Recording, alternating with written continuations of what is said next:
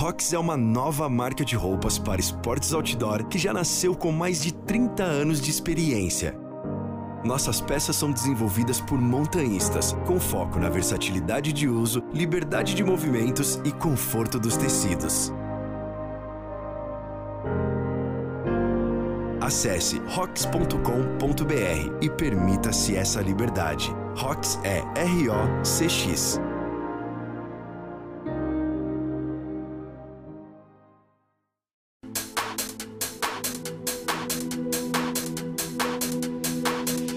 Olá pessoal, bem-vindos ao On The Rocks, o podcast de montanhismo e escalada. Eu sou Eliseu Frechu e a conversa de hoje é com o autor de livros sobre montanhismo e escalada, professor em geociência, Antônio Paulo Faria.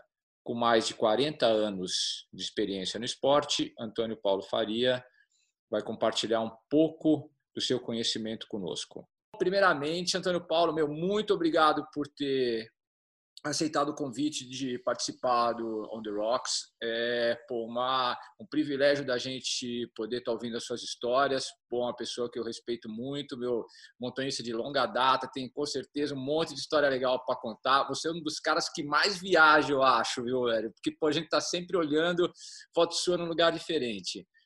Então, pô, Antônio Paulo, muito obrigado pela presença. É, eu, velho, eu queria é, começar a história como com todo mundo, né? Quero saber como que você começou a escalar, como que você se apaixonou pelo montanhismo e pela escalada, Antônio Paulo. Eu essa história é interessante até. Eu nasci é, no, na base do Pico da Bandeira, que é a Serra do Caparaó, né? onde hoje é o Parque Nacional. E na época meus pais tinham uma pequena fazenda de café que era dentro da área do parque, mas do lado do Espírito Santo. E eu saí de lá com uns três anos de idade, mais ou menos isso, fui para o Rio.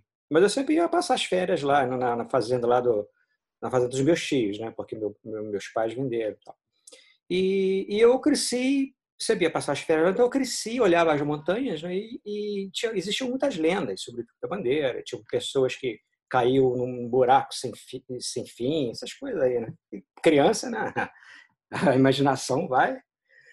E aí eu sempre, eu sempre sonhei em subir aquela montanha. Aí, quando eu tinha mais ou menos 11 anos de idade, aproximadamente, eu, tinha um, um, um, um, vi um filme, acho que é a Sessão da Tarde da TV Globo, né, tal, um filme chamado Bandeira no Céu. Eu acho que esse é o título do filme, que na, na verdade é um filme do Walt Disney que contava a história do, do alpinismo.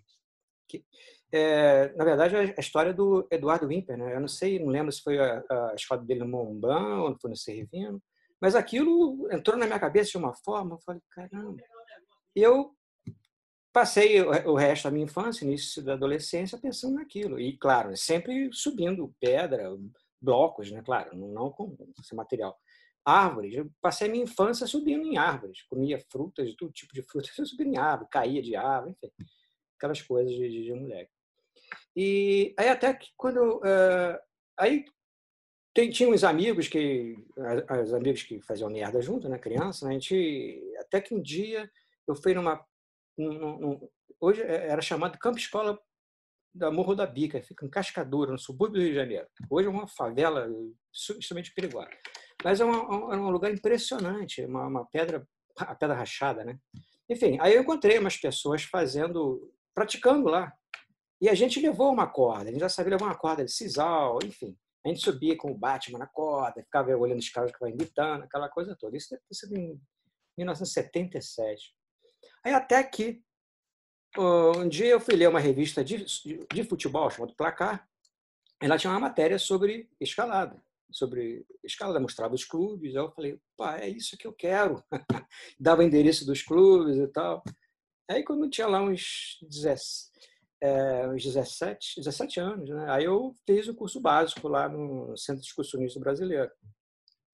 Mas antes disso, eu já subia as montanhas, já tinha ido da Bandeira, já tinha ido as Agulhas Negras sozinho, já fazia minhas coisas sozinho, porque não tinha ninguém para acompanhar. Né? Então, comecei a desbravar por conta própria, porque a vontade era muito grande.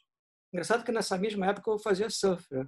Eu surfava, até, até os 17 anos surfei. Depois eu comecei a escalar. Depois que eu fiz o, o curso básico, minha vida mudou, mudou-se de uma hora, não de uma hora para outra, mas mudou muito. Aquilo.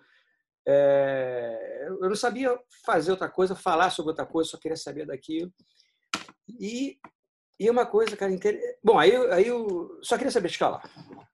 E, na verdade, eu, eu já trabalhava na época, estudava. Uma, uma história engraçada é que, nessa época, é, é, eu fazia parte da, do movimento estudantil. Isso final dos anos 70, início dos anos 80. Em 1980, 1981. E durante esse movimento estudantil da Uni, né, eu, cara, olha só, eu fui aliciado por, por, por umas pessoas para ser guerrilheiro na Nicarágua. Olha só, isso já tava, já tinha feito, olha só, esse já tinha feito é, o curso básico, estava escalando. Aí os caras viu que eu era fortinho, escalado e tal, e falou, esse cara é, pode ser um dos nossos. E lavagem cerebral, né? Aí eu, eu falei assim, caramba, e, e, e, porque olha só, quando eu tinha 15 anos, eu li um livro chamado Guerrilha do Caparaó. Na época era proibido esse livro, nem lembro como é que eu consegui esse livro. Eu li aquele livro e o livro falava tudo, todo, falava sobre a guerrilha do, do, do Caparaó, e como é que isso começou, e sobre todos os movimentos de guerrilha que existiam no mundo. E, tal. e aquilo, por causa desse livro, a minha cabeça eh, também deu um nó. Eu comecei a ler, ler sobre movimento de esquerda, sobre marxismo, e, e aquilo entrou, moleque, né? Entrou na minha cabeça, aí comecei a fazer parte do movimento estudantil, aí veio esse cara que estava precisando de, uh, aliciar pessoas pessoas, né, principalmente jovens, para atuar como guerrilheiro na Nicarágua. É, os sandinistas, né, contra o ditador que tinha lá, Anastácio Somoza. Como no Brasil o movimento dos militares era difícil de derrubar, blá, blá, blá. Então, coisa de moleque, né? Aí aquilo entrou na minha cabeça. Eu estava quase tudo pronto para ir, cara. Mas aí a escalada falou mais forte. A escalada e uma ex-namorada que eu tinha, né? Que eu tinha conhecido também naquela época. Tal. Aí Aí, nos clubes que eu participava, pessoas inteligentes, aliás, ainda hoje, né, as pessoas, os montanhas, em forma geral, são extremamente são inteligentes, são pessoas cultas. Isso é foi uma coisa que me cultivou muito no montanhismo. É a diversidade, a, a cultura que as pessoas têm. Claro, tem uma minoria que não tem, mas a maioria tem. E tinham professores, universitários tinham várias, pessoas de todos os tipos. Eu começava a conversar com essas pessoas e essas pessoas abriram um universo para mim e mostraram o mundo como ela é e tal, o mundo como ele é e tal. Blá, blá. Aí a ficha caiu, eu falei, pô, o que, que eu vou fazer na Nicarágua? Ser guerrilheiro? Que coisa, porra nenhuma, vou ficar aqui escalar e vou curtir meus amigos. Aí, então a escalada me tirou dessa furada e abriu, a, realmente a, a escalada abriu as portas para mim. Daí eu comecei a estudar, estudar, é, vislumbrar um futuro um futuro, não seja um futuro melhor, mas um futuro por causa dos amigos que eu tinha como escalador, que eram, que eram a maioria pessoas brilhantes. E aí não parei. Aí, para ser sincero, desde, desde quando eu comecei a escalar, realmente escalar é, de forma sistemática, não parei até hoje. Ou seja, de 81, 80, 1980, 1981, até hoje, nunca parei, direto. Não parei um mês sequer. É, esse foi o início. Que história, Antônio Paulo. Caramba, meu! Ninguém, isso aí, aliás, isso é de primeira mão. Isso é pouca, pouquíssimos, prefere isso para pouquíssimas pessoas. Mas hoje não tem mais nada a ver com é, é, é, movimentos políticos. Ah, sou, não tenho nada a ver mais com isso. Realmente, meu negócio hoje é escalado, ciência, trabalho com ciência, é, geociência e tal. Então, as coisas políticas aí eu tô, tô fora. Sei do que está acontecendo, tenho a minha opinião, mas eu guardo ela para mim. Meu, com certeza. As coisas vão aparecendo na nossa vida, a gente não sabe porquê, mas, meu, tem alguns episódios que são muito engraçados, né? São os melhores. é, tem uns episódios, os episódios que depois de você rir, esses ficam marcados. É o que vai te dar Claro, as tragédias também marcam, mas aqueles episódios engraçados que passou com seus amigos, esses, esses ficam. Antônio Paulo, no, no final dos anos 70, início dos anos 90, a escalada girava em torno dos clubes, né? Como é, que você lembra dessa época? Como que era o ambiente dos clubes? O que, que acontecia? O que, que podia fazer? O que, que não podia fazer? O que, qual, qual que era é, a forma do montanhismo é, acontecer nesse, nessa época? Eu, bom, eu só posso é, falar o que o lado que eu vivenciei, que era o lado dos clubes. Quem não participava de clube, eram poucos, na verdade, esse eu não posso ver como eles, como eles se sentiam. Mas nós, é, a gente que participava de clube, a gente meio que é, meio que menosprezava ou, ou enfim, é, marginalizava as pessoas que não participavam de clube. Aliás, isso até hoje ocorre, ocorre nos clubes, em alguns clubes. Se você não, é, enfim, é, então a gente achava que o, que o universo, o mundo da escalada era o clube. O que estava fora do clube era marginalizado. É, então existiam existiam certas regras, né, que que você não podia fugir muito delas. Se você a gente fugisse dessas regras, você meio que era colocado de lado. E isso acabou forçando as pessoas que realmente queriam escalar, acabou forçando as pessoas a fazerem panelinhas, fazerem grupos, né? Grupos e, e sair para escalar por conta própria, para não fazer parte da, da, da, política política dos clubes, né? É claro, é óbvio que toda a, agremiação, onde tem grupos de pessoas, tem política, isso é óbvio. Isso não tem como é, se livrar disso. Até, até a vida selvagem dos animais tem, tem a política deles, também tem. Isso é isso a, a, a política faz parte do obviamente do ser humano, como toda a vida selvagem em grupo. Os animais que vivem em grupo têm, têm política, você não tem há dúvida em relação a isso. Então, então para quem queria realmente escalar, tinha que arrumar um jeito de sair fora da, da, dessas panelas. Né? E quem chegava, às vezes, se não estava. As, as, pessoas novas que chegavam tinham uma certa dificuldade de se entrosar. Se, a pessoa escalava bem, ou enfim, tinha algum apio, né? Algum, essas pessoas eram, eram, bem aceitas, mas as pessoas que não, que não escalavam bem, que não levavam jeito, então essas pessoas eram, eram deixadas de lado. E sempre foi, sempre foi assim, na verdade. A gente tende a, a, é, é, a formar grupos que você se encaixa melhor que, que você, enfim, que você se encaixa. Né? Agora, se você, é, no seu grupinho lá, chegam pessoas que não se encaixam, você tem, tende a colocar de lado. E isso acontecia, acontece até hoje. Mas é, é, isso é natural. Os clubes tiveram muita importância na escalada brasileira, ainda tem, apesar da verdade, ainda tem. É, sem organização a gente não vai a lugar nenhum.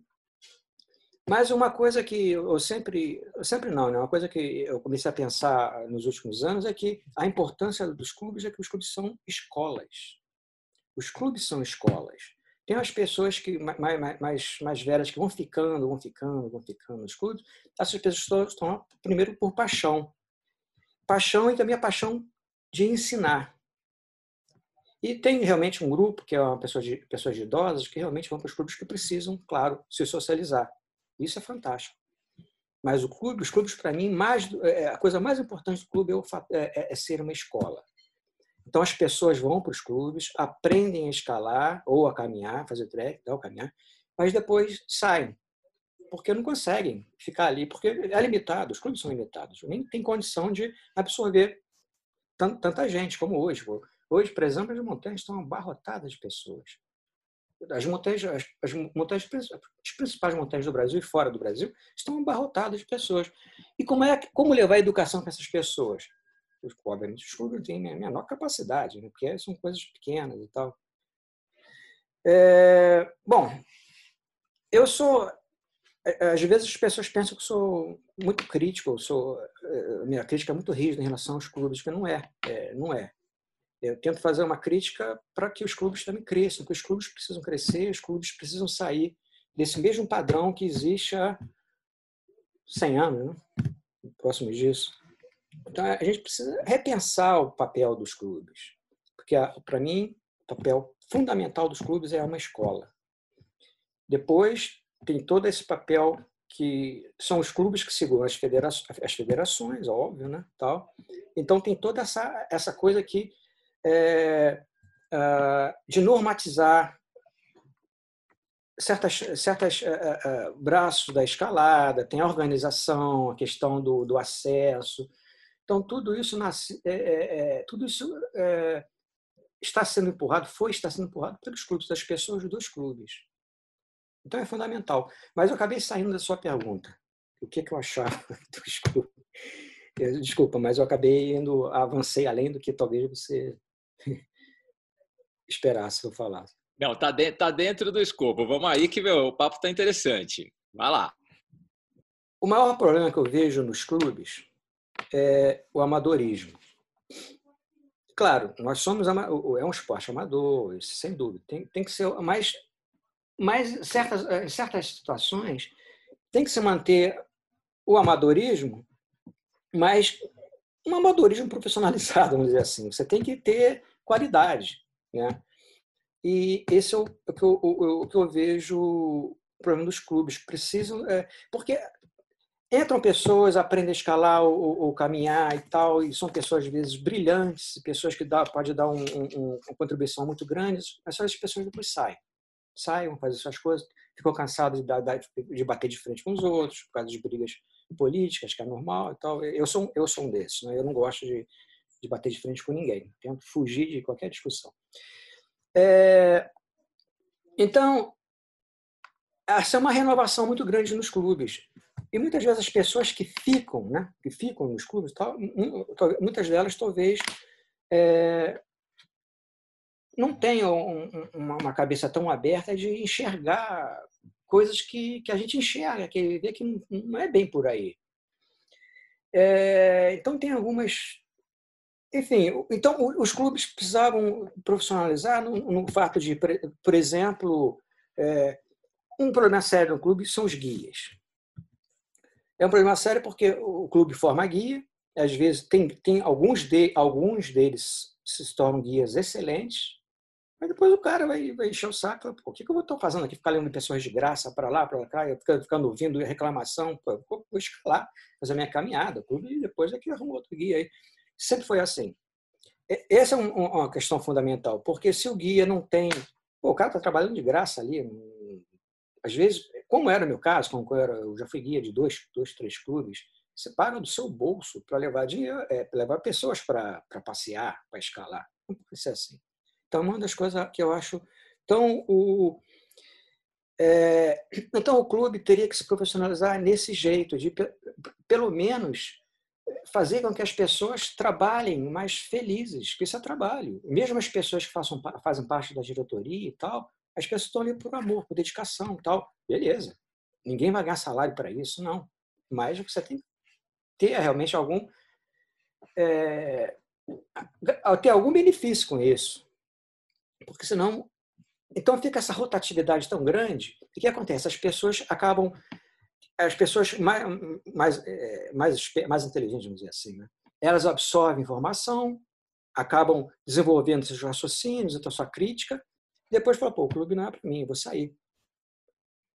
Então, tem que arrumar, eh, cativar essas pessoas, uma forma de cativar essas pessoas, porque eu já participei de algumas reuniões que eu vejo que as pessoas que estão no, no, nos clubes, a maioria não tem um senso crítico muito bom. Não tem. Eh, agora, recentemente, tem, sei lá, uns dois anos, por acaso, não sei porquê, até hoje não sei porquê, que eu entrei numa, num grupo de trabalho sobre trilhas. Olha só, trilhas, é coisa que nem, nem faço trilhas para fazer para escalar, né? E às vezes, claro, faço trilhas sim, mas é. E então estavam tentando fazer um, um, classificação de trilhas, um trabalho para graduação de trilhas, um negócio desse. Eu li o documento, inclusive é, uma das federações do Brasil seguia e tal. Eu li o documento e falei, não, não é possível. Não é possível, vai, vai, vão continuar com essa classificação e depois de botar um outro por cima que não tinha pé nem cabeça. Falei, olha, eu participo sim, mas olha, eu vou ter que dar minha opinião. Minha opinião foi forte demais. Né? Então, é, como eu já trabalho, trabalhei já há muito tempo com algumas questões ligadas à trilha e montanhismo, escalada, então, e porque a, a, aqui no Brasil existe só duas classificações. Ou é de caminhada ou é de escalada. De escalada do, né, do primeiro, primeiro grau em diante. E de caminhada é uma classificação antiga, que veio inclusive da época do, do militarismo, tal, dos militares. É marcha, né? marcha leve, marcha moderada, marcha pesada. E aquilo, simplesmente trocaram isso para caminhada leve, caminhada sem pesada, caminhada. Eu falei, pô, esses caras continuam em cima disso? Aí eu, eu, comecei a perceber, já tem bastante tempo, que, pô, peraí, algumas montanhas que a gente sobe aí não é caminhada coisa nenhuma. Os caras colocam como caminhada e não é. E isso tava, estava gerando, está gerando problemas sérios de segurança. As pessoas estão. Eh, está, está ocorrendo acidente nas montanhas. No Paraná, por exemplo, cheio, vários acidentes. Aqui no Rio de Janeiro, muito. Minas Gerais, porque as pessoas vão em certas montanhas achando que é uma, uma caminhada, enquanto não é. Tem uma dessas montanhas, são verdadeiras escaladas. Verdadeiras escaladas. Aqui no Rio de Janeiro, a gente tem vários, vários é, exemplos que eu posso dar. Cabeça de peixe, por exemplo, que estava lá, o próprio clube. Os clubes botam lá, caminhada cabeça de peixe. Que é uma escalada de quarto grau, cara. Quarto, quinto grau e perigosa. Não tem como proteger, olha só. E tem outras aí, escalavrar, tem outras aí, e, e, enfim. Aí eu falei, pô, isso está errado, não é? Tudo, se não é escalada e não é caminhada, tem que colocar uma, gradua, uma classificação no meio disso aí, que os americanos fazem, que os europeus fazem. Então, lá tem classificação própria para esse tipo de, de atividade, que não é nem caminhada e nem escalada, fica entre os dois. Né? Aí eu falei assim, ó, tem que ser por aí, tem que criar uma, uma classificação à parte. Não pode continuar. Aí, é, é, graças aí ao meu, meu passado, meu background, vamos dizer assim, né, de geocientista e tal, aí comecei a elaborar, elaborei umas tabelas e tal sobre, aí eu fiz as classificações sobre caminhadas que tem travessia de rio, caminhadas com travessia, travessia de mar, trilha, né? eu chamo a palavra trilha técnica trilhas que tem é, é necessário descer de rapel, tem várias trilhas que tem que subir de em corda ou em corrente ou, ou em cabo de aço. Então essa, isso não pode ser simplesmente caminhada, isso é uma outra coisa, é uma trilha técnica. Enfim, acabei criando uma classificação para isso. É, enfim, é, então, eu estou falando isso porque é porque essas pessoas que, que, que estão nos clubes, então, elas, elas não ficam presas, ainda estão presas em 2020, estão, estão presas ainda em conceitos muito antigos. Como essas pessoas entraram no clube há pouco tempo, ainda não chegaram ainda a maioria, né? Entraram no clube, se tornaram presidentes, diretores técnicos, blá, blá, blá. Essas pessoas ainda não, formaram, não, não têm ainda, ou não formaram ainda uma, uma visão crítica para poder enxergar isso com um horizonte mais amplo. Né? Então, é isso. A minha crítica é essa: é que falta nos clubes pessoas com uma visão geral, pessoas com a cabeça aberta, com visão geral, para saber o que está acontecendo no mundo. Para a gente não ficar criando nem, nem bicho, nenhum, nenhum Frankenstein aqui, mas também não ficar copiando de fora tudo que a gente vê copiar. Isso é outro problema, né? É, não é questão de clube, mas a gente tenta, tenta copiar tudo de fora e não desenvolve o nosso próprio nosso próprio cenário, nossas, nossas próprias condições. Papê, é, pouca gente conhece seu lado cientista, meu, tão estudioso, né? Pô, você é uma pessoa muito respeitada no, no meio acadêmico. Eu queria que você falasse um pouquinho disso. Como é que você entrou na vida acadêmica e se o esporte influenciou ou não essa sua escolha? Veio junto a escalada e quando era. É, eu estava falando com meu. Eu tenho, com, tenho dois filhos né, americanos que estão nos Estados Unidos. É, explicando para um deles sobre isso. Adolescente rebelde, estava falando: olha, cara, preste atenção no que você está fazendo agora, o que, que você tem vontade de fazer hoje, porque isso pode ser o que vai mover sua vida no futuro. Então, e, e eu ficava olhando, quando era criança lá, criança minha, ficar pegando cristais de quartzo, na, quartzo na, na, na, na enfim, onde eu achava, ficava olhando aqui, ficava fascinado com o cristal de quartzo. Depois eu olhava, ficava olhando a água das enxurradas ou dos rios, eh, as, as águas descerem nos rios e tal. Eu ficava, eu falei assim, cara, isso aí. Alguma coisa me dizia, pô, eu tenho que, eu, eu queria entender mais a água, como é que esse negócio se move, e aquilo começou a, a, a despertar a minha, a minha vontade pela ciência. Quando eu tinha é, uns 10 anos, 11 anos, sei lá, eu, eu coletava insetos, cristais, e eu, eu matava a aula e, e, e, ia escondido dos meus pais ao Museu Nacional, aqui no Rio, que pegou fogo. Eu ia sozinho lá, eu ficava louco, ficava rodando aquilo lá, olhando aquelas coisas, pegava os insetos que eu achava, comparava, sabe que esse é um inseto raro, sabe que eu descobri uma... Aquela curiosidade de, de, de, criança, eu ficava fascinado, eu ficava fascinado com aquele museu. Realmente foi uma grande tristeza quando ele pegou fogo. E ali, então, é, tu vê que é uma coisa natural. Quando a gente, é, é esse, esses sonhos de criança, quando você começa a levar um pouquinho mais a sério, você descobre o que realmente você quer fazer da sua, o, aquilo ali está dizendo alguma coisa, aquilo está mostrando um caminho para você. Só que muita gente não, liga, ah, essa coisa de criança, sabe? Besteira, sei que lá. Tem aquela história de escalador, né? Criança quer subir em tudo, a maioria né? quer subir em tudo, espalha lá, desce daí, menino, deixa ser maluco. Ah, é a mesma coisa, é só as crianças que gostam de pegar sapo, gostam de pegar aranha, e os pais vão lá, deixa aí, menino, você vai.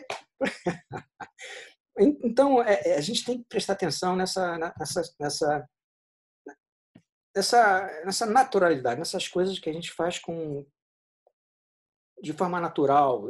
Então, aquilo ali vai, vai se transformar numa, numa paixão e tal, e pode abrir janelas aí, portas né, no futuro. E, e eu não fugi disso. Eu então, eu, eu comecei a estudar, mas eu também trabalhava. Minha, minha família, na verdade, é uma família humilde. Então, eu trabalhava, às vezes estudava à noite. E aí, quando, quando entrei nos clubes, aí eu comecei a ver meus amigos lá que, que já eram profissionais bem, bem, bem sucedidos e de todas as áreas. Né, tal. Aí eu falei, não, eu tenho que estudar. Tenho que estudar para vislumbrar um futuro melhor. E como eu, como eu te falei, como eu, disse antes, né, eu olhava os cristais, a água rolando, eu falei, pô, uma coisa que eu preciso fazer na minha vida é seguir essa ciências naturais, que pô, podia ser agronomia, geologia, geografia, coisas que eu trabalhava com a terra. E aí até que eu falei, não, esse tem que ser meu futuro. Aí comecei a, a trabalhar, a estudar, a estudar, trabalhar para sustentar meus estudos e tal.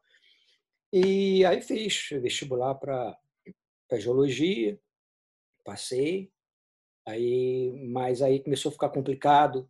A geologia complicou porque nos anos 90, anos 80 já entrou em crise, no país entrou numa recessão da e tal, não tinha praticamente trabalho para não tinha trabalho para geólogos e tal. Aí eu deixei um pouco a geologia de lado, aí entrei na, na, na comecei a fazer o curso de geografia, me especializei em geografia física, né, geomorfologia. Enfim, depois voltei também para voltei para geologia, chegou um período, uma época eu fazia as duas coisas juntos e depois eu falei assim, Pô, não dá para levar as, as, duas coisas juntos e, e o, a recessão no Brasil está muito grande, não tem emprego para geólogo, aí eu me formei em geografia e abandonei a geologia no último ano. Simplesmente não ficou legal. Aí comecei a trabalhar, me formei e antes de me formar eu já fazia estágio numa empresa de engenharia. Aí aquilo abriu a minha, a minha cabeça de uma forma impressionante, aprendi muito.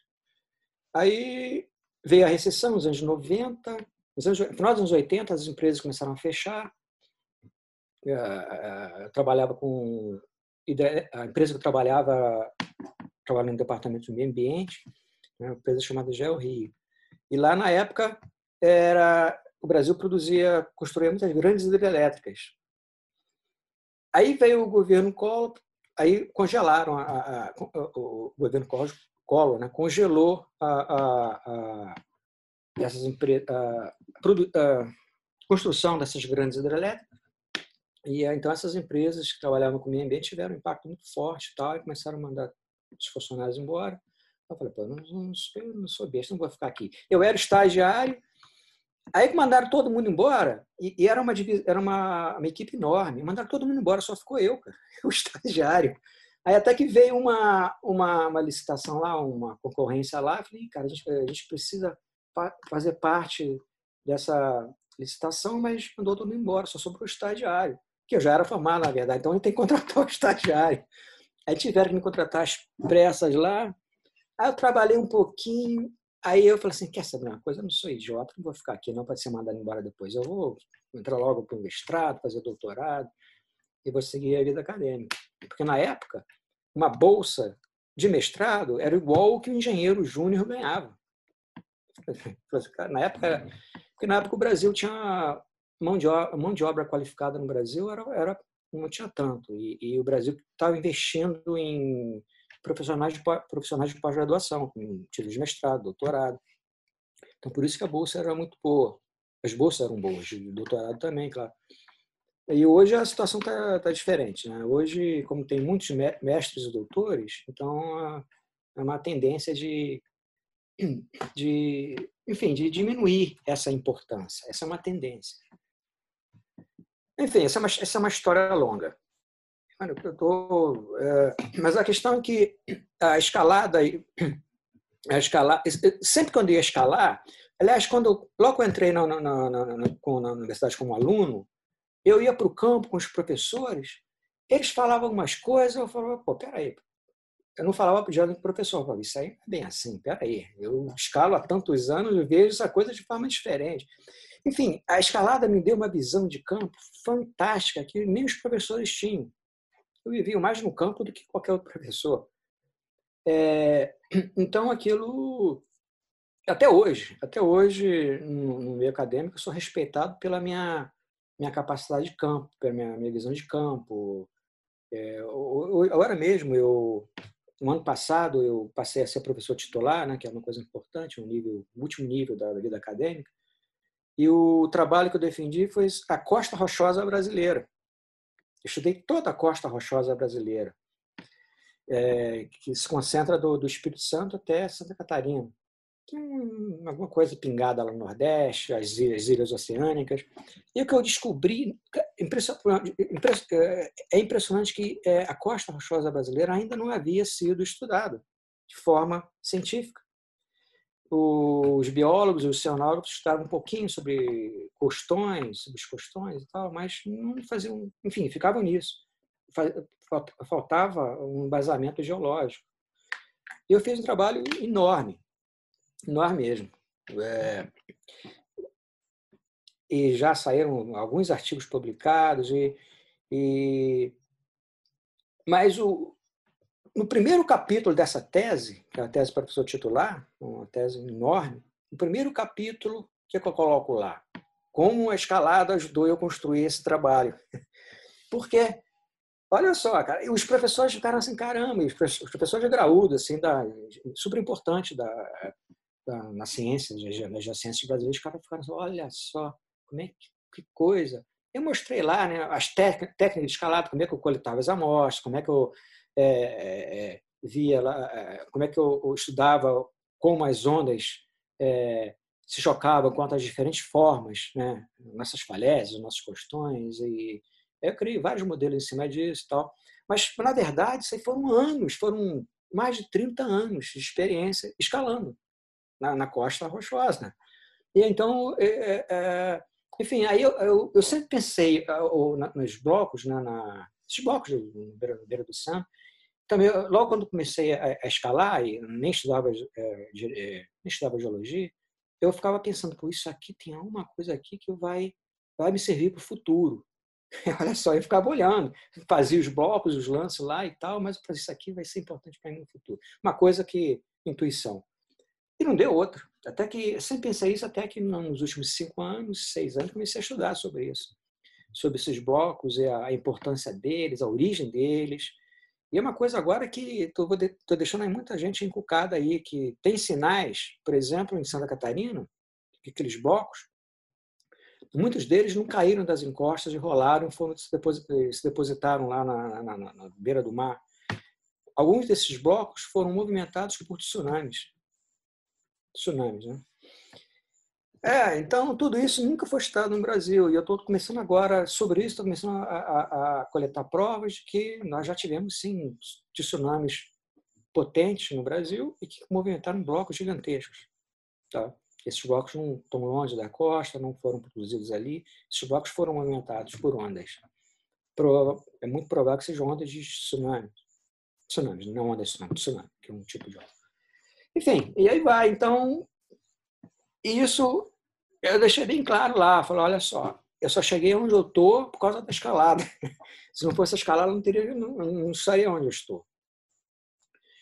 Isso, isso foi legal durante toda a minha, minha trajetória como escalador e como cientista, como professor, eu sempre tentei unir as duas coisas. Eu já escrevi, escrevi vários, vários artigos, inclusive para o meio eh, do montanismo, da escalada, falando sobre ciências, geociências, e também, quando eu vou dar aula, eu levo os exemplos que eu tenho na, na escalada, fotos de, de, um monte de coisa que a gente vê sobre movimento de massa, blocos que desprendem, e essas coisas aí. Né?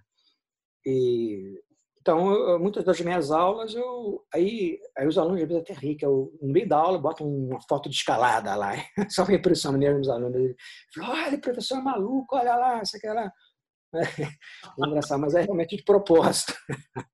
É de propósito. Então, eu sempre consegui, mais ou menos, conciliar, conciliar ou, ou, ou associar escalada com a ciência. E isso realmente me deu um prazer, me dá um prazer enorme até hoje. Até hoje eu tento fazer essas duas coisas não tão mais desassociadas. Inclusive, eu tenho até um título para uma palestra, que eu gostaria de dar um dia, que é Como o montanhismo ajudou na evolução da ciência. O montanhismo foi fundamental para a evolução de certa, certos campos da ciência, da biologia, da geologia, foi fundamental, própria é, enfim, e várias outras aí. Então, está associado, sim, até hoje, até hoje, é, os montanhistas, os escaladores ajudam na evolução da ciência. Foi. Como eu mesmo fiz aí com esse trabalho aí sobre a Costa Rochosa brasileira. Que tese interessante, intrigante, hein, AP? É, intrigante, sim. AP, no, no, final dos anos 70, quem foram suas referências, meu? Referências brasileiras, né? Isso que interessa para gente. Quem foram as pessoas que estavam fazendo, que haviam feito e que abriram seus olhos e falaram: de certa forma você possa ter se espelhado ou pelo menos se sentiu é, impulsionado a começar a escalar, escalar bem como você escala até hoje? Seja no Brasil, exemplos brasileiros? Exemplos brasileiros. Rio de Janeiro pode ser, o Espírito ah. Santo. Pô, era uma época que os cariocas mandavam muito no Espírito Santo, né? Estavam abrindo é, via por todo o Brasil, mas principalmente no Espírito Santo, né? A maior influência que eu tive na época por causa era porque eu principalmente por causa do clube que eu frequentava, que era o Centro de Excursões Brasileira. Na época, o, o, os, os, escaladores que eu, eu, ficava olhando assim, pô, cara realmente escala muito, que era o é, Maurício Mota e o Mário Arnaud. Essa era uma dupla que, que realmente escalava bastante. Eles, é, eles elevaram o nível da escalada no final dos anos 70 e início dos anos 80 é, por questões políticas e também por questão também pessoais deles mesmo, né? É, eles acabaram ficando isolados, com muitas brigas e tal. Na verdade, a comunidade isolou, né? Isolou o Mário Arnaud, principalmente, o Maurício Mota nem tanto. E, mas também eles, eles ficavam presos também num estilo de escalada um pouco mais, mais antigo. Depois veio realmente a geração é, posterior, que é, geração dos anos 80 aí, que o pessoal está chamando, né, que é do, do, do Sérgio, Alexandre, Poiares e tal. Mas esse, esse pessoal só foi realmente é, é, é, influenciar depois, um pouco depois. Né? Porque, na verdade, as pessoas que frequentavam os clubes tinham medo. Tinham medo desse tipo de escalada e tal, e a escalada que o, que, que o Sérgio Alexandre desenvolvia na época. Então, eu, eu diria que. E depois tinha o, o, o, o, Vavá, tinha o próprio Jean-Pierre, mas esses ainda não, não, não despontavam muito para a gente. A gente, como, como eu ficava isolado naquele clube. Então, tudo é uma questão de referência que você tem ali. Como na época não tinha revistas, não tinha o esporte era pouco divulgado, eram poucas pessoas que poucas pessoas que praticavam, então é, não, não, existia divulgação e muitas vezes, é, enfim, como não tinha revista, não sabia muito, muito, muito, muito, muito que estava acontecendo. E outra coisa que, com a disputa que havia entre os clubes, havia uma disputa muito grande. E às vezes as pessoas iam faziam conquistas secretas, escondiam informações. É, isso aconteceu muito. É, as pessoas iam, é, é, viam a montanha e falavam, vamos ficar quietos, vamos, vamos, vamos, vamos levar essa informação para ninguém, vamos abrir essa via e tal, depois a gente divulga. Então ficava uma coisa assim, meio que E, então existia uma disputa é, grande entre os escaladores do CB, os escaladores do Rio de Janeiro, os escaladores do, do Carioca, que são os clubes, né? os, os três clubes que escalavam mais na época. É, então a gente não sabia muito o que o outro clube fazia, a gente não sabia muito o que os escaladores faziam, então não tinha muita divulgação. Então a gente, como era uma coisa fechada, só recebia informação do grupo ali local. Então por isso que a minha as pessoas que mais me impressionavam na época era o, o, o Mário e o Maurício, Mário Arnaud e Maurício Mota. Mas tinha outros, outras pessoas também que é, na verdade, eu fiz o curso com eles, eles escalavam muito bem, que era o Juratan Câmara e o, e o Caliano, também eram, Chiarelli também, eram pessoas que escalavam bem para a época, escalavam muito bem para a época, mas que ficaram no meio do caminho, né? Tá.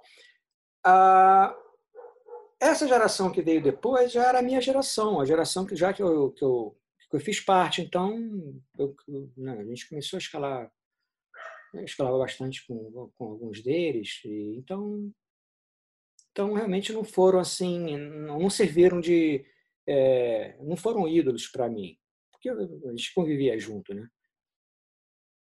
Enfim, então, é, então, o problema era esse, por falta de formação, informação, a gente não tinha assim o, o, o ídolo, ou os caras que era uma coisa muito localizada. Cada um sentiu o ídolo do, do clube local ali. Desculpa. Legal. Aí, né? Tá, mas para resolver essa falta de informação, né, AP? Você escreveu A Escalada Brasileira, que é um livro hoje referência, para quem é, escala, leitura obrigatória. Pô, queria que você falasse para a gente, o que, que foi o trabalho de pesquisa é, para você escrever esse livro. Então, na verdade, esse trabalho de pesquisa foi um trabalho que durou quase 30 anos. Né? É, aliás, eu, comecei a escrever mesmo sobre escalada em, por volta de 1990.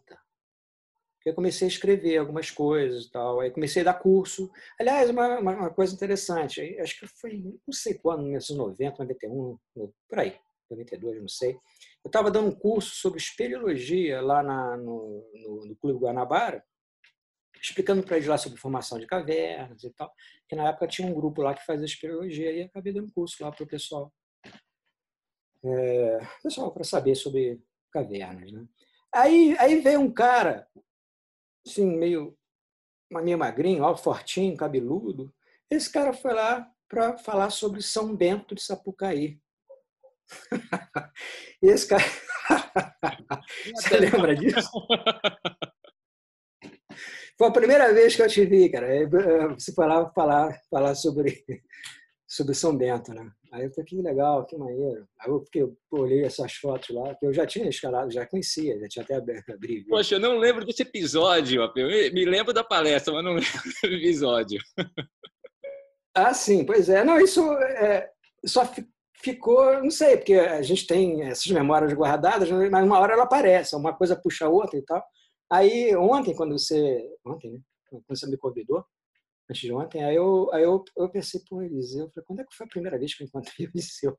Aí eu né, puxei lá do meu, dos meus arquivos lá da minha cabeça lá e falei assim, ah, acho que foi nessa, nessa época aí.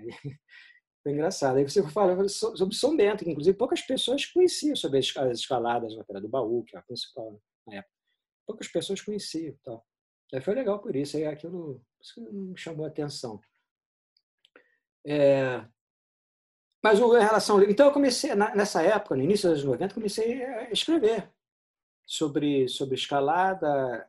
O primeiro artigo que eu escrevi foi para uma revista. É, uma revista que. É feito pessoal do Paraná. O, é, como é que era a revista? Não. Escala. É, eu não lembro. Polo. Enfim. Hã? Ah, a, Aí comecei a escrever, escrever, escrever, porque como não tinha quase informação, eu escrevi muitos artigos, né?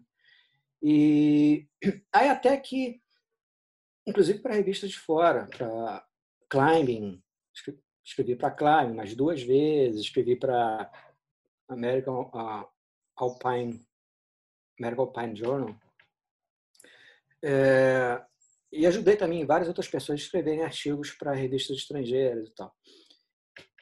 Aí até que um... Uh, 80, não, no, é, 2004, 2004, acho que tinha uma a, a, a, que é, é, Patrícia, esqueci o nome dela, ela trabalhava numa, numa editora, e ela falou, por que você não escreve um livro? Você já tem tanta coisa, escreve um livro. Eu, eu falei assim, é, vou escrever um livro. Aí escrevi o livro Montanhismo Brasileiro. Mas já tinha muita coisa que a metade do livro já tinha sido escrito pra, nos artigos. Eu apenas é, reescrevi ali, fiz algumas coisas, mudei algumas coisas e tal. E, e saiu esse livro. Mas aí passaram-se aí 10 anos, um pouco, 10 anos, né? Desde que eu lancei esse livro, eh, foi lançado em 2006. Aí, aí depois eh, você acaba ficando crítico, né? Assim, Como esse livro aí é, não ficou legal. Esse livro tinha que ser mais escalado e ficou assim, muito centrado na, na, minha experiência. Eu falo muito de mim, claro, falo de todo mundo, né? Mas falo muito de mim. Então isso ficou um livro meio pessoal. Esse título aí não, é, não era para ser isso. Então você fica autocrítico, né? Você ouve críticas e fica autocrítico. Eu falei, tem que melhorar um pouco isso. Mas também não vou escrever do zero. Aí coloquei muita informação. Então, a metade desse livro novo, que é a Escalada Brasileira, a metade desse livro já tinha mais ou menos um terço, né? Um terço dele já tinha sido escrito.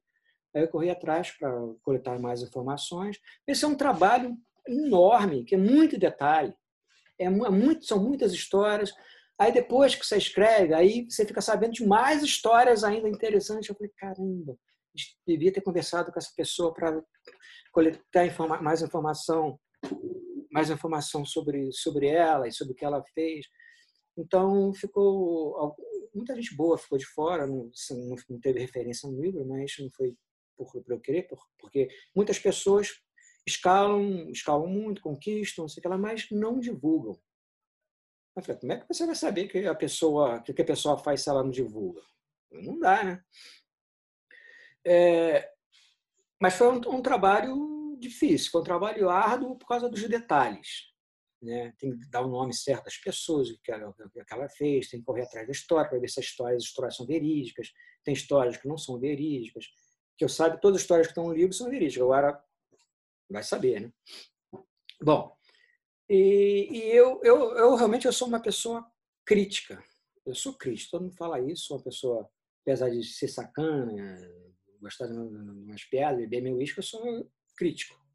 Sou crítico. Então, sempre olho as coisas com um lado crítico, mas é construtivo, não é destrutivo, crítico, né? Crítico de uma forma construtiva, para melhorar. Então, eu sempre faço crítica à escalada brasileira, como tudo, não é, né? é pessoa, não é, não é crítica a nenhum, nenhum indivíduo, é a escalada brasileira como tudo.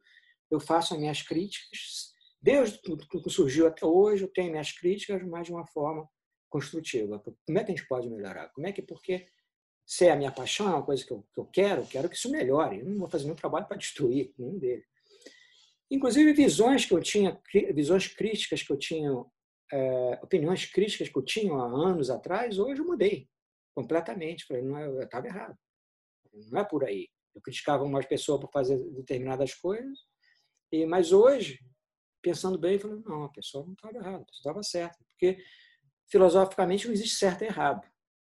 Não existe o que é certo e o que é errado. Isso é um padrão social que ele determina. Mas, filosoficamente não existe, não existe isso. Então, ele tem que trazer isso também para a escalada. O que o cara está fazendo é certo, é errado? Eu falei, não, não é certo ou errado. Depende da, da, da, da visão filosófica do, do, do, dentro da filosofia que uma pessoa está encaixada. Que, que, que, que, que quem está criticando está é, é, encaixado. Então, você faz, a gente sempre faz crítica em função de uma determinada é, é, filosofia, é óbvio. Então, é, então eu sou muito crítico. Então o livro é um livro crítico, um livro que conta, fala sobre a evolução da espada brasileira, os principais personagens e pessoas também, muitas algumas pessoas, a maioria nunca ouviu falar, mas pessoas que fazem são extremamente importantes abrem muitas vias, ou escreveram, ou de alguma forma ajudaram. É... Então, para juntar tudo isso, colocar no livro, hum, não é fácil, para mim, foi relativamente fácil, porque é o, o, o meu universo. Então, para mim, é sentar, escrever, já está tudo aqui dentro da cabeça. É só botar ali e tal. O problema é esse, é os detalhes que, e falhas que a gente. Todo, todo livro tem falha, né? a gente falha também então E, então, às vezes, algumas histórias engraçadas que tem no livro, né? são várias histórias engraçadas, às vezes, escrevendo, pegava meu copinho de uísque lá, tomava meu whisky lá e começava a escrever, e eu começava a rir. Às vezes eu lembrava das histórias, começava a cair na gargalhada. Falei, caramba, ah, isso aqui tem que entrar. Eu, às vezes eu acordava no meio da noite, cara, no meio da noite, eu lembrava de uma história, ah, peraí, vou lá no computador. Eu pegava meu esquisinho, tomar um pouquinho, escrever. E assim foi nascendo, né? assim foi. O, livro, o livro foi, foi se desenvolvendo. Mas é, é, eu acho que o livro tem. O livro tenta, tenta é, cobrir é, é, uma lacuna importante que não, que não tem no Brasil, que o Mountain Voice fez muito bem, faz, espero que continue fazendo, mas o, aliás, o Mountain Voice foi uma, uma foi uma, uma fonte, uma das fontes principais, fique você sabendo. Principalmente o Mountain Voice, depois de ver as, as outras revistas que duraram um pouco, infelizmente. Mas, mas muitas informações que, que eu consegui foi através do Mountain Voice. É, é, eu não coloco ali todos os números na é um livro referenciado, coloco todas, todas as fontes bibliográficas. Né? Ali eu coloco alguns números do Mountain Voice, mas depois eu falar, na referência geral foi o Mountain Voice, mas ali eu coloco algumas, acho que alguns, eu acho que números específicos, mas na verdade foi toda a coleção né, que foi consultada. Então, se não, se não houvesse o Mountain Voice, a gente não teria história. É simples assim. Simples assim. E eu, você me falou uma, uma, há poucos anos, você me falou que a história tem que ser escrita. Porque no meio digital isso desaparece com o tempo. Isso aí pode ir embora. Então, é... então ela tem que ser escrita. Isso fica, isso marca. É, então, o, o, então, você sabe disso, a importância que você sempre deu no mundo voz. Então, então realmente dá trabalho. Você você pegar todas as informações, reunir, dividir em capítulos, ver o que é importante, o que não é importante, ver isso aqui se encaixa no capítulo tal, isso aqui se encaixa no capítulo tal. Então, deu trabalho, mas foi extremamente divertido. Então, tanto é que é, o, a gente nunca pensei em retorno financeiro. Né? Esse, livro foi pago com dinheiro do, do meu bolso e nunca vou, vou recuperar o que eu gastei, mas nunca quis. É, mas a gente faz isso por, por amor, por paixão tal. Mas, é, é, mas pensando. Então, isso como, como professor, aí, como professor, a, a, a importância que eu dou para esse livro, como também a mesma importância do a mesma importância do Mountain Voice, é levar a informação e registrar que a gente o que é feito no, no, no Brasil. Porque a gente, se a gente não tem história, não somos nada. Né? E isso daqui para frente eu já estou é, desacelerando aí nessa história de escrever e tal. Eu espero que surjam novos é, pessoas que se interessem por isso, pela literatura, por escrever, para contar a nossa história, para continuar, dar continuidade, né? que a gente tem, tem limite. Com certeza, Antônio Paulo. É, tá, já que você tocou no assunto de, do Mountain Voices, eu vou te falar como editor o que, que é, me leva a tá ainda tentando fazer com que isso sobreviva. É exatamente o que você falou. É, primeiro, a longevidade do jornal. No, quando nós fizemos 20 anos, o Dubois é, escreveu o editorial, pô, eu, eu como você sabe, é, dou muito pouco a minha opinião dentro do jornal. Eu, eu acho que, eu, como editor, eu não posso deixar ninguém chamar a mãe do outro de, nem o cara, entendeu? Tem que manter a elegância. Mas já teve diversas matérias que nas quais eu, eu, eu discordei, mas eu coloquei na roda para ser conversado. Isso tem que ser dito, a comunidade tem que é, dar opinião. Tá, e o Dubois é, exprimiu muito bem qual que foi o, a filosofia até hoje do jornal, que além disso, é, foi um jornal que nunca primou por ser bonito. A gente se interessa pela palavra escrita. Isso que eu tenho, eu, eu acho que é importante, porque dessa forma a gente não perde. E é isso, é um jornal escrito em primeira pessoa, a gente não faz reportagem. Eu, meu, a matéria do Antônio Paulo é o Antônio Paulo que escreve. O do fulano de tal é o fulano de tal que escreve. A gente não aceita outros falando de outros. Né? Então, assim é que é. Mas, pô, você sabe, eu trabalhei nove anos dentro da ESPN. Durante os nove anos, escrevi cinco anos um blog. Cada vez que a TV mudava de parceiro para colocar o conteúdo digital é, no, no ar, eu perdia todo o material. Cara, poxa, mas eu perdi um ano de blog. Meu, eram entrevistas, eram artigos é, é, muitas vezes históricos. Meu, perdia. De uma hora para outra, eu era avisado que mudou o, a a plataforma que eles. Uma hora era Folha de São Paulo, outra hora era Estadão, outra hora era IG, enfim, perdia tudo. E, os, e as publicações escritas é, estão aí, meu, é papiro. Né? Isso é importante. Tá, mas agora voltando às suas publicações. No Montanhas Brasileiro tem uma, uma história hilária sua do Dedo de Deus. Cara, conta essa história, quero ouvir da sua boca, porque, meu, essa história de você descendo o dedo de Deus no escuro e achando que ia morrer, essa, meu, eu chorei de rir. Conta pra gente essa história. Acho foi 81, 82. Tinha acabado de começar, né? Ainda tinha, era noviço ainda na escalada, né? Aí eu fui com, com um amigo, o Gilberto, que fez o curso junto comigo, a gente foi escalador de Deus. E, e naquela época era tudo demorado, né? Para achar a via já foi demorado. E, e, e, a gente chegou no a corda, a gente levava uma corda de. Corda tinha, sei lá, 30 metros, uma corda dura, uma corda náutica dura, sei lá, quatro mosquetões. Bom, a gente chegou no cume, a corda tinha uns 40 metros. Bom, chegou no cume e choveu começou a chover. É, aí a gente ficou preso no rapel pela uh, Teixeira, a, gente, a corda prendeu várias vezes, foi difícil rapelar, enfim. A gente chegou, ainda chegou com um dia claro. Estava começando a escurecer quando a gente chegou na, na base da escalada, da escalada propriamente dita. Só que o Deus de Deus não era. Quem, quem foi lá sabe, desde Deus, a escalada é, o, é, o, aquela escalada, a, tanto a Teixeira como a Leste, é a, coisa, a parte mais fácil. A parte mais difícil é exatamente o acesso, né? Para chegar lá. E, inclusive, antes, é, é, naquela época, não existia cordas, não existia nada. A gente chegava, tinha, a gente subia tudo escalando, até lá em cima, não tinha corda. Tinha uma, um trecho lá que chamava Chaminé das Pedras Soltas, que já era uma escalada em si, já era uma escalada até meio, meio, difícilzinho e tal, porque escorregava muito, enfim. Então a gente chegava realmente na, até a base da escalada propriamente dita, escalando. Então levava um certo tempo. É, e o fato é que a gente não tinha, a gente não tinha experiência, né? não tinha. Aí, o, aí começou, começou, choveu, né? Durante a escalada, durante o, o, os rapéis começou a chover, a gente demorou muito tempo. Ah, Aí o e a gente é, acho que a gente tinha uma lanterna, agora esses detalhes agora eu não estou lembrando, mas a gente tinha uma lanterna, mas a chuva molhou tudo, né? Aí a lanterna parou de funcionar. Eu falei, porra, aí eu falei assim, porra, Gilberto, porra, tem que trazer, a, botar a, a lanterna no saco plástico, aí tá vendo aí a merda que deu tal.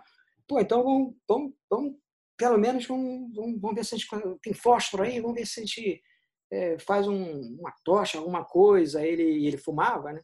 Ele abriu a, a, a caixa de fósforo, os, os fósforos já estavam tudo boiando lá na água. Eu falei, porra, porra, de novo, cara, mas assim, quando vai para a montanha, você tem que levar tudo, tem que levar lanterna, fósforo, tudo isso, botar em plástico, levar norak, que eu não tinha também. Eu falei, pô, e agora? Eu falei, mas tem que descer, vamos, vamos, vamos, vamos tentar descer. Aí Aí já tinha escurecido, né? A gente. É, eu falei, cara, como é que a gente vai descer isso? Aí eu falei, bom, vamos, vamos tateando, né? Vamos tatear, botar a bunda no chão e vamos tateando. Deixa, descer tipo, como não, uma aranha ao contrário, né? De meio que sentada e descendo, é, tateando com a bunda no chão. Então, aí, para sentir onde tem não tem vegetação e tal. Aí, claro, isso é extremamente lento, descer assim. A gente desceu quase tudo, assim, que a gente desceu, na verdade. É, assim, mas isso demorou a noite inteira, a noite inteira. E a gente estava com medo danado de ficar lá, a gente estava sem agasalho, não tinha comida, não tinha água para caramba porque tinha chovido, né? mas não tinha, já não tinha comida. Aí a gente, a gente descendo, a gente descendo, e às vezes a gente errava o caminho, aí demorava um tempão até achar, fica tateando, né? Tá tudo molhado e tal. E aí eu, aí eu, lembro que uma perereca caiu na minha cabeça, minha cabeça, porque na época a trilha não era tão boa assim, então tem que ir por baixo do mato mesmo, tal, né? A vegetação crescia, fazer um túnel, porra, a perereca caiu na minha cabeça, ficava gelada na minha testa, falei, porra, é... aquele grito, né? Falei, porra, que porra é essa, cara? É... Aí, foram, na verdade, foram vários sustos. Aí uma parte. É... Na, na, na, na, na, trilha, né? A trilha do, do, do, Deus de Deus tem vários trechos de rocha, várias escaladinhas curtas, umas três, sei lá, três, quatro, várias. Ali era, era o problema principal. Ali tinha que desescalar no escuro no escuro, com aqueles calçados que te usava. Então, é, pô, a gente conseguiu, a gente conseguiu desescalar, às vezes agarrava em mata. E tem uns trechos lá que é escalado mesmo, tem uns trechos lá que é segundo, terceiro grau de trilha, que e olha que a gente chamava de caminhada, né? É, caminhada, pô, trecho de escalada na, na trilha, né? A gente conseguiu desescalar aquilo tudo, cara, no, na, na chaminé da, da, das Pedras Soltas, que era o o lugar assim mais, mais perigoso, a gente conseguiu fazer um rapel, montamos um rapel. Ele já estava exausto, isso durou realmente a noite inteira. Aí, quando a gente, mais ou menos, depois que a gente desceu lá da, da, da chaminhada das Pedras Soltas, eu já estava exausto, aí o, a gente errou o caminho, aí acho que tinha um, um cipó que tem uns espinhos. Aí o, o, o Gilberto, aliás, o, ele ele, numa dessas escaladas, ele caiu, caiu e quebrou o pé. Quebrou o pé, não sei, não lembro mais qual, no tornozelo, se ele quebrou o pé, mas com adrenalina, né, ele não sentiu. Sentiu uma dorzinha lá, mas não, sangue quente, adrenalina, medo. Ele, ele reclamou, estava reclamando da, da, dor, né? Mas ele, em vez de falar, tá doendo, tá doendo, mas, mas não foi nada, embora, vamos embora. E até que, numa hora lá, a gente, a gente errou o, o caminho, e aí ele passou no cipó e o cipó, o espinho, né, entrou na, na batata da perna dele, no, no calcanhar, perto do calcanhar. Aí ele pensou que era uma mordida de cobra. Pensou, porra, ele começou a gritar, ah, uma cobra, uma cobra, me mordeu, me mordeu. Eu falei, caralho, tem mais essa. Aí foi um desespero, né, cara? Eu falei, e agora, o que, é que eu vou fazer? Aí eu não dá para fazer nada, não tinha luz, não tinha nada. Eu falei, oh, Gilberto, vamos. Porque a gente já começou a ouvir o barulho dos carros. Essa é uma coisa chata no DGD, quando na hora que você está descendo, você começa a ouvir os carros, você fala, já está já tá chegando, já está chegando, já está perto, mas que nada, falta para caramba, porque o som, né, ele, ele, ele tende a amplificar ali, quando você não está em determinada altura, você ouve melhor o som, ele sobe né? as ondas, né? as ondas sonoras. E parecia que estava tudo tão perto e nada. Então horas e horas e horas. Porra, essa estrada não chega nunca. nunca. Que a gente passou da estrada já? A gente cruzou a estrada, não viu a estrada, de tão alucinado que a gente estava. Enfim, uh, aí o, Aí eu falei, pô, Gilberto, a gente só tem que descer até a estrada e para ver o que aconteceu. Aí a gente, aí a gente chegou na estrada, aí finalmente chegou a estrada, né? Finalmente. Falei, ah, agora estamos salvos. Sal, pô, tinha que andar pra caramba ainda. Né? Aí amanheceu, aí, aí viu que os, é, é de cobra coisa nenhuma, era, era, era um espinho, né? Aí, aí ele, ufa, nasceu de novo. Ah, graças a Deus que não, não é mugir de cobra. Mas aí, aí eu, eu andando, observei o pé dele e o cara mancando assim, mancando muito. Eu vi que virou uma bola o pé dele, o, o tornozelo, roxo. Eu falei, meu irmão, acho que você quebrou o pé. Tal. Aí fui falar isso, aí pronto, né? Eu falei isso, aí, aí que a, questão a psicológica dele deteriorou completamente. Aí o cara ficou desesperado e tal. Aí eu ajudei, né? Levar ele até, até um lugar lá que dava para pegar o ônibus para descer por Rio. Mas é, a história basicamente foi essa. Escrevendo fica mais engraçado, né? Mas contando assim nem tão, tão engraçado. Mas é mas pensando depois, a situação é hilária, né? Nesses 40 anos escalando, me diz três lugares que, que você acha que foram os mais legais que você escalou e um que você não voltaria. Você está falando de Brasil ou do exterior? Não, tá valendo qualquer um. Pode ser Brasil, pode ser exterior. É, é difícil responder, porque como você, também que viaja, conhece o mundo inteiro de escalada, também conheci muita coisa. Não dá, realmente não dá para dizer o, é, assim, o, o, o, que mais assim, me impressionou. Assim, é muito lugar, é muito lugar interessante, são muitos. É, tem uns que são fantásticos, a história, inclusive em termos de história, em termos de escalada, que é Yosemite, mas lá tem tanta gente, mas tanta gente que se acaba já. É, essa é uma questão é, que a gente. É uma outra questão, Eliseu. É, é, é são as áreas clássicas de escaladas que, que, que por causa do, do aumento da, da, população de escaladores e de curiosos, né, esses lugares ficaram perderam a graça pela multidão que estão indo a esses lugares e pessoas que às vezes não têm nada a ver com escalada ou então são escaladores que não, escaladores que não deveriam estar lá, questão de comportamento, questão de várias outras coisas. Então, é, então tem lugares. É, agora mesmo tive ano passado tive no Canadá lugares que fui algumas vezes que agora falei pô esse lugar já foi meu sonho de escalada já escalei bastante aqui mas eu não tenho vontade de voltar porque tem muita gente agora tem muita gente e não está legal tem uns lugares lá, é, é, por exemplo, no Canadá, como, por exemplo, Lake Louise, que era um lugar fantástico, lá, que, Lake Louise fica em Banff, no Banff National Park. Um lugar fantástico. Fui várias, algumas vezes lá, da última vez ano passado, falei, nunca mais eu volto aqui. Porque era uma multidão, uma multidão que o parque fechava. O parque falou, não pode entrar mais ninguém. E, e, e algumas trilhas para fazer, tinha que fazer as trilhas para fazer as escaladas tinha lista de espera de semanas. Eu falei, não dá, semanas. Tem lá o Monte Tempo, que é uma montanha maneiríssima lá, lá em Lake Louise. Hum, por três dias consecutivos eu não conseguia entrar porque não conseguia vaga.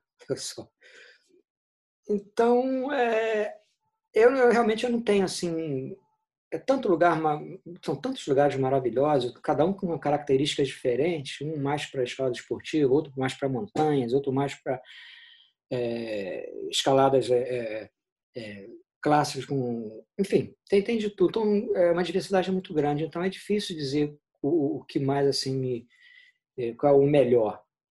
Eu realmente eu preferia, não tem como, eu não tenho como dizer porque é, embaralha tudo na cabeça, ah, ou você talvez passe pela mesma coisa. Se, fizer, ah, se eu fizer essa pergunta.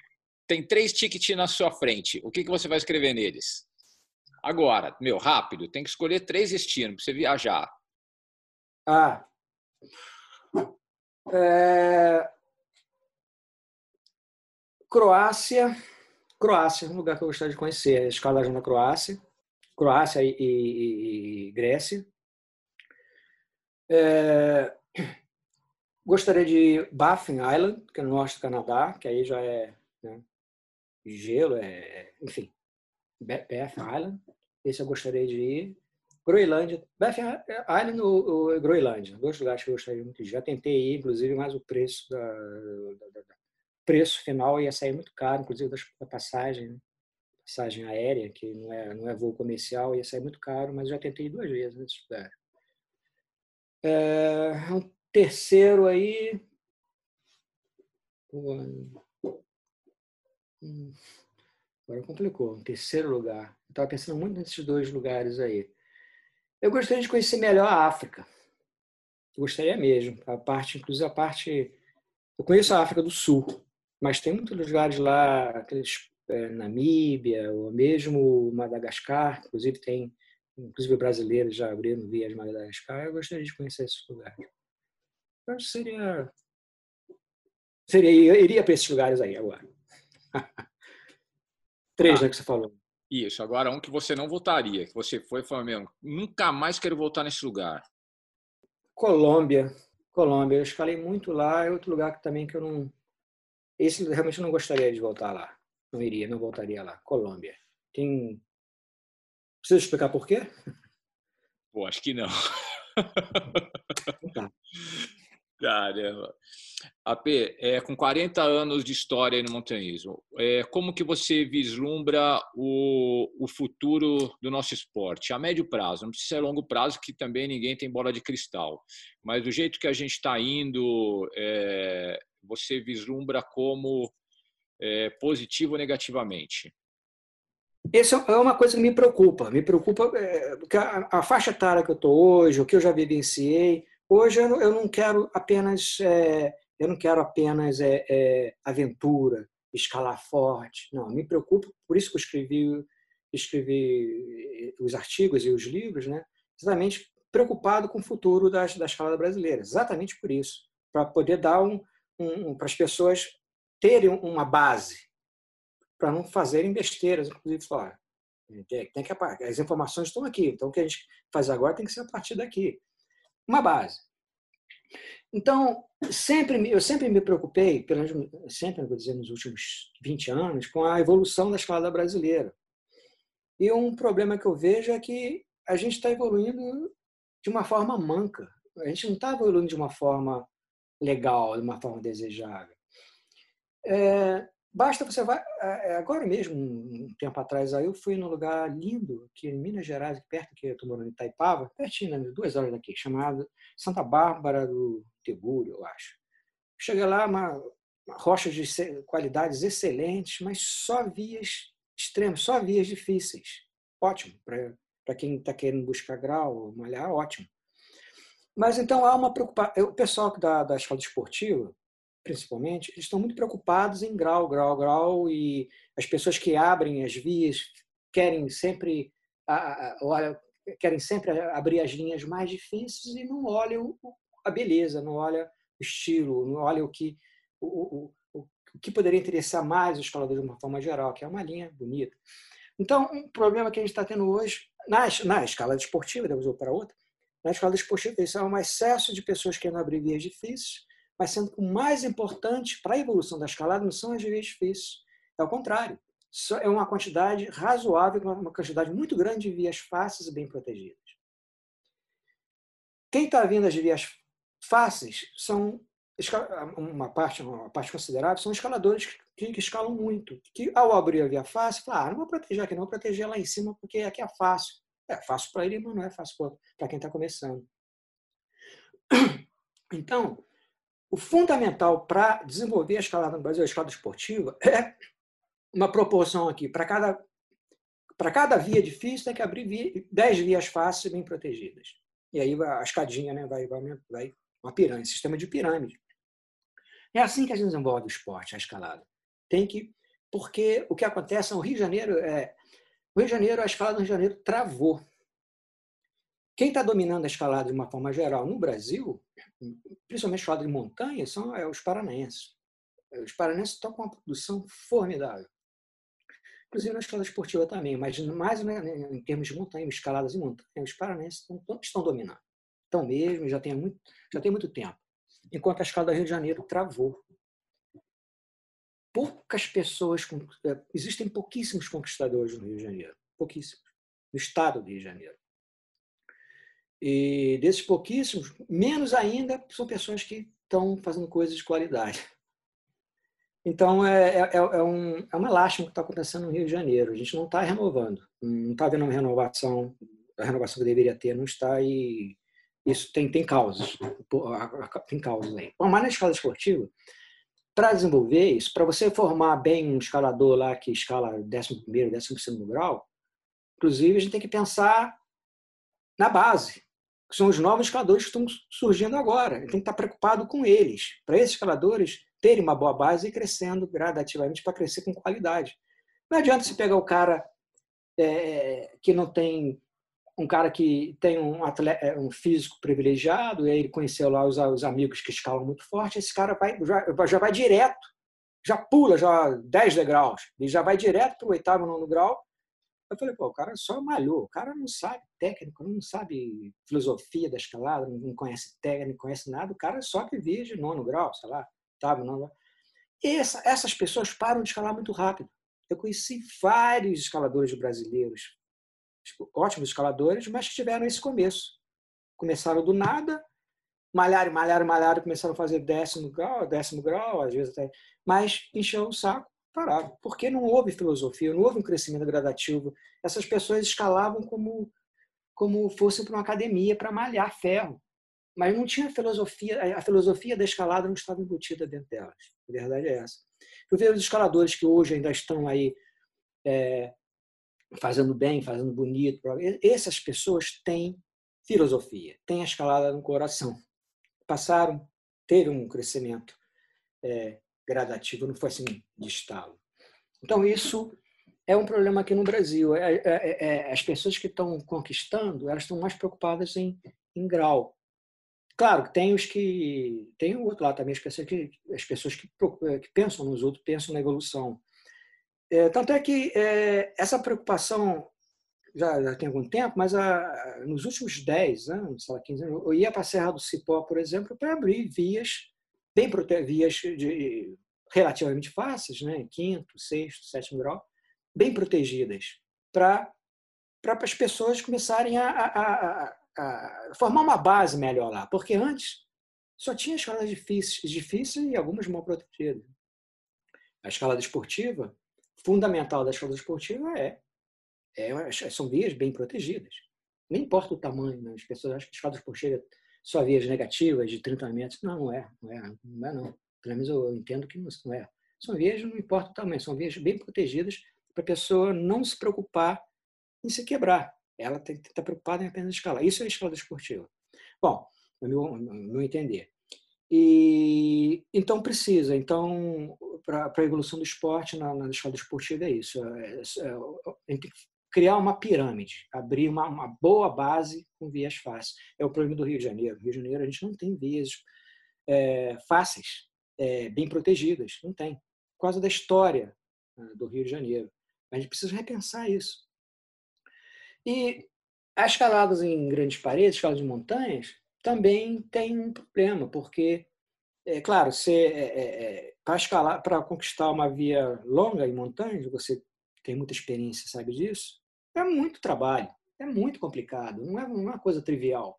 Ainda mais o, aquilo. Aliás, eu, eu, tiro o chapéu, sabe, hoje em dia eu tiro o chapéu é, para vários escaladores, entre eles o Edmilson, o William, o Val, esse trio aí, além de outros, né? não só eles, mas tem outros aí, tem o Cauí, é, o Cauí lá de Goiás, tem vários outros, que, que não é fácil abrir vias em grandes paredes no Brasil. Porque, porque não tem quase fenda, é uma bateção de, de danado, para deixar uma via dessa bem protegida, é um trabalho infernal, é de muito dinheiro que se gasta, então, até aí a gente entende, realmente não dá para ficar protegendo essas regiões de parede, deixá-las bem protegidas pelo tempo que a gente gasta, pelo dinheiro que, que é gasto. Né? E, e, e essas pessoas que eu falei, e várias outras, que eu não, não vou ficar falando aqui, mas o trabalho que esses caras estão tendo em abrir essas vias. E o pessoal mesmo lá do Espírito Santo, tem o, o, o Oswaldo Baldin, tem o, o o Japinha lá. Nossa, o Japinha. Naoki. Ah, Naoki. Ele é figuraça, Naoki. O cara também tem que ser o chapéu para ele. O cara... Enfim, então essas pessoas que pouco aparecem. Ah, pouco aparecem na mídia e tal, mas são pessoas fundamentais. O trabalho que o Naoki faz no Espírito Santo e outros lugares também, não só lá, é um trabalho fantástico. Então essas pessoas, essas pessoas precisam ser no mínimo respeitadas ou até reverenciadas por causa do trabalho que elas fazem. Então, é, aliás, isso eu estava pensando um dia desse. Eu estava pensando, semana passada, em estar fazendo um pequeno post, colocar no Facebook, no Instagram, dizendo o seguinte: quando você fizer uma via bonita, uma via boa, que você acha que, que, que você gostou e que acha que vale a pena é, levar adiante para outras pessoas, liga, manda uma mensagem para um conquistador e agradece o cara. Isso não é feito aqui. O, o, cara que abre via aqui no Brasil, talvez em outros países também, mas aqui no Brasil, no nosso caso, o cara abriu a via, o cara teve um trabalho danado para abrir lá e tal, e às vezes o cara não ganha reconhecimento nenhum, ninguém chega lá e agradece o cara, pô, obrigado, valeu e tal. Isso raramente acontece. Raramente acontece. Às vezes, quando vem um cara para mim e fala, pô, valeu, cara, via, muito obrigado. Basta isso, muito obrigado por aquela via que você abriu. Pô, fantástico. Pronto, isso. Essa é a moeda de troca de muitos conquistadores, ou pessoas que abrem vias, mas na verdade, na verdade essa é uma moeda de troca. O cara só quer ser reconhecido. Isso. Isso as pessoas têm que. Porque eu li isso em algum lugar, em alguma revista, falando assim, uma página grande, letras grandes. Você sabe quem abre as, as vias que você escala? Interrogação é só isso. Não, sei se foi na Klein, alguma revista dessa aí, não lembro qual. Se uma página em branco falando isso. Você sabe quem abre as vias que você escala?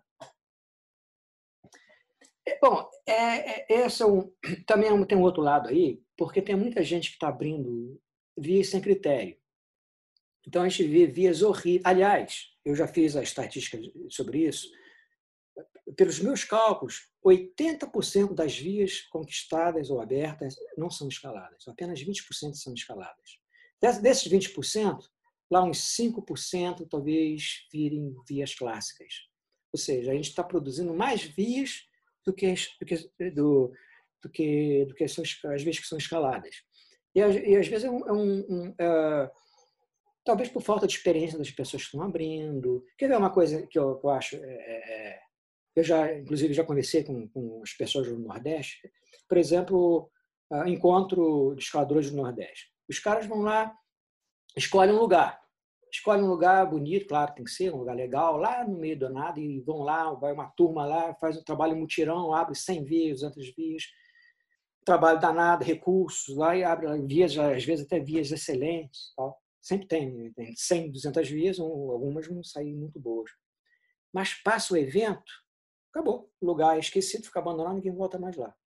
Isso já aconteceu, continua acontecendo, aconteceu várias vezes. Então tem vários lugares, aqui, vários lugares aqui no Brasil, que ou, ou foram criados por eventos desse tipo, ou então porque tinha uma comunidade local, poucas pessoas, escaladores fanáticos, fanáticos no bom sentido, então começaram a abrir vias, abrir vias, abrir vias, mas não vias difíceis, mas ninguém, nenhuma das pessoas locais, a comunidade local, não, não, não conseguia acompanhar essa evolução e acabaram, acabam desistindo de escalar. E o lugar fica é, esquecido. Aqui em Petrópolis, estou em Itaipava, agora em Petrópolis, é, foi isso. Aqui, Petrópolis ficou esquecido durante muito tempo, porque aqui existia uma geração de uns cinco escaladores, cinco, sete escaladores, que elevaram a, a, escalada, inclusive nacional, nível nacional. O nível das escaladas abertas aqui é um nível inacreditável. Dois deles, inclusive, morreram, né? Que era o Fábio Muniz e o, e o Nando, né? E, e tem outros também escaladores fantásticos aqui. Mas não houve renovação. Não houve renovação. Como as escaladas aqui são escaladas mal protegidas, escaladas estranhas, mal protegidas, então, não houve uma, difíceis, né? difíceis, não houve uma renovação exatamente por isso. Então, por isso que eu estou falando, tem que ter vias fáceis e bem protegidas para poder ter uma renovação, para porque senão... Então, Eliseu, tem vários lugares aqui no Brasil, são vários, que tem escaladas de bom nível, boas, mas que entraram no esquecimento porque não houve renovação local, porque as pessoas não vão querer ficar é, começar já no nível elevado, não tem que começar de base. É o que eu falei antes, né? É, eu tenho, eu tenho uma opinião é, a respeito é, desses, desses pontos, ou às vezes das vias que caem, caem no, no esquecimento. Quero ver se você compartilha comigo. Pô, a gente tem um trabalho meio constante aqui em São Bento de abertura tanto de falésias novas quanto de vias.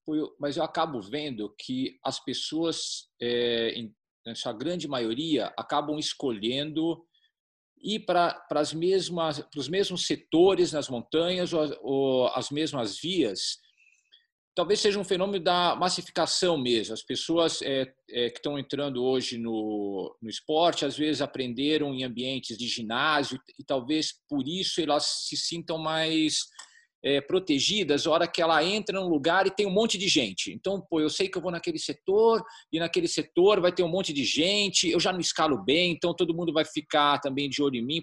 Às vezes pode ser que a sensação de segurança de estar na muvuca ali seja é, melhor do que se a pessoa for para um lugar mais ermo. né? Da mesma forma que, com certeza, a escalada vai ser mais social do que se ela for para um lugar diferente, né? E que ela escale sozinha ela e a companhia dela. É, você acha isso também? Também. Isso é uma parcela, né? Uma parcela do, dos escaladores, principalmente esportivos, escaladores esportivos. É, enfim, não é escalador esportivo, é escalador que faz mais via esportiva. Sim, isso é verdade. É uma parcela delas. Mas um fato que, que é real aqui é que tem o nosso universo é pequeno de escaladores, é, tem poucos escaladores e tem um país, um país gigantesco, com possibilidades em vários lugares, com, com lugares, eh, escaladas, vias abertas em vários lugares. Mas, mas o problema que nós temos é esse: é, é poucos, nós, tem poucos escaladores. Poucos escaladores. Então, você está dando uma, uma, muita oferta, a, a, a oferta é muito grande, mas a demanda não acompanha. Então, esses lugares caem no esquecimento. Caem no esquecimento e, às vezes, nunca foram, nunca foram é, conhecidos né, por falta de divulgação. Então, esse, inclusive, eu estava conversando isso com, com, o pessoal lá do Nordeste, falando isso. Cara, não, talvez não seria melhor você repetir nesses eventos, em, em lugares que já clássicos. Já aproveita já toda a infraestrutura que fica abrindo um outro lugar. Beleza, tudo bem, você tem dinheiro disponível. Ah, não tem problema nenhum abrir. Mas dá tristeza você vai num lugar desse e, e tudo abandonado. Aí, é, é, muitas vezes, as linhas precisam ser é, reabertas, porque ou a proteção já foi embora, ou já ficou tudo sujo, musgo.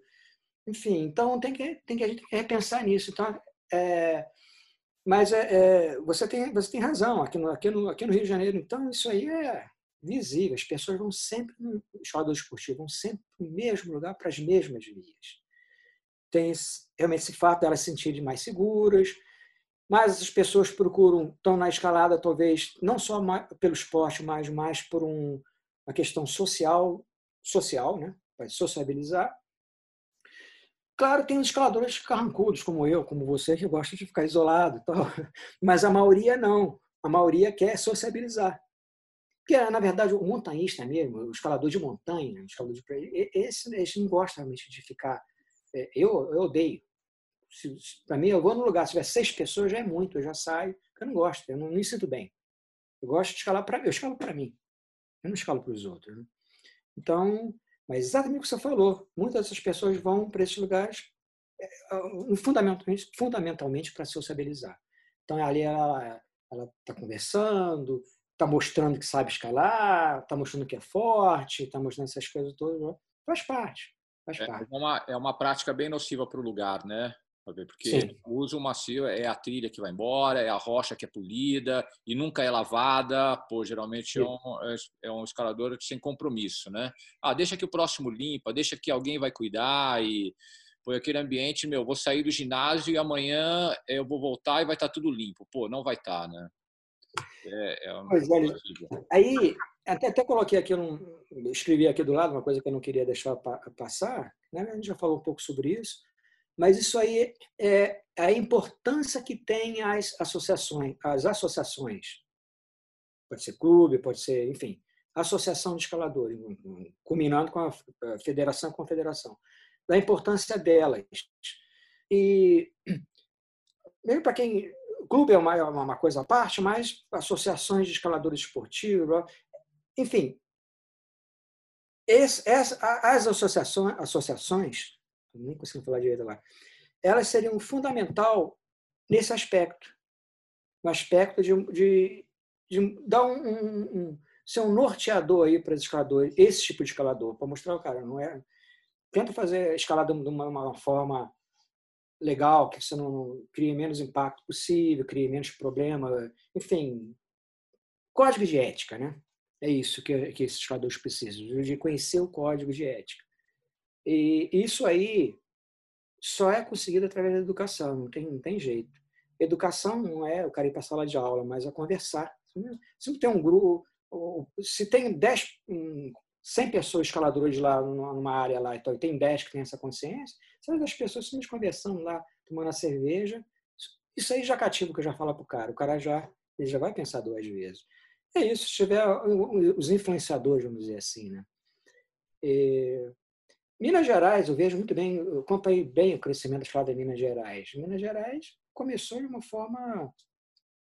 Depois que eles começaram a criar, os mineiros começaram a criar, criar suas próprias escaladas lá, o negócio começou, ficou mal. Ficou mal, estava indo para um caminho completamente equivocado, mas agora já está indo, já está melhorou muito. Que agora, inclusive, eu, eu, acredito, como eu falei antes, que temos as escaladas em, em, montanha aqui no Brasil, não só em montanha, escala esportiva também, mas principalmente em montanha, os paranaenses estão dominando de uma forma positiva, claro.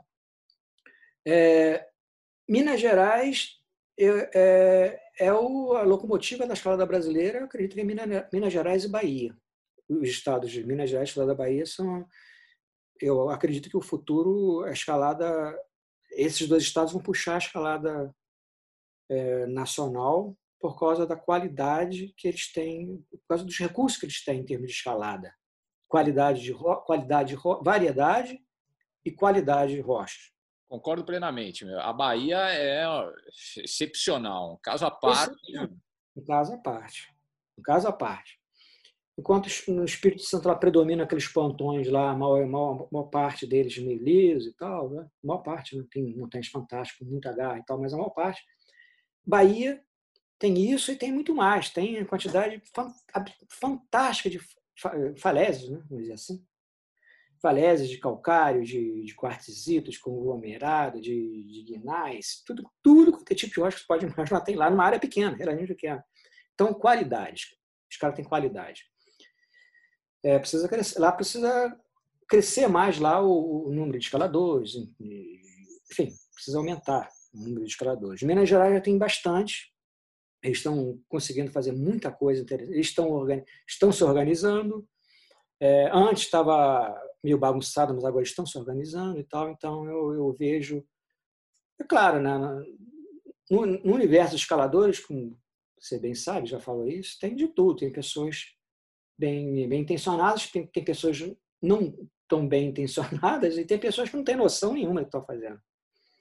Mas, felizmente, Minas Gerais já, tá, a, a, a, já tem um grupo muito grande lá que, que sabe o que está fazendo, pessoas brilhantes, que têm qualidade, que, tá levando, que estão levando, inclusive, a escala de Minas Gerais a um outro nível, a um outro patamar. Ainda bem, né? O AP, foi um, uma conversa muito legal. Meu. Pô, te agradeço Pô, de coração. Pô, se tivesse copo de uísque aqui, essa conversa muito legal. Tá.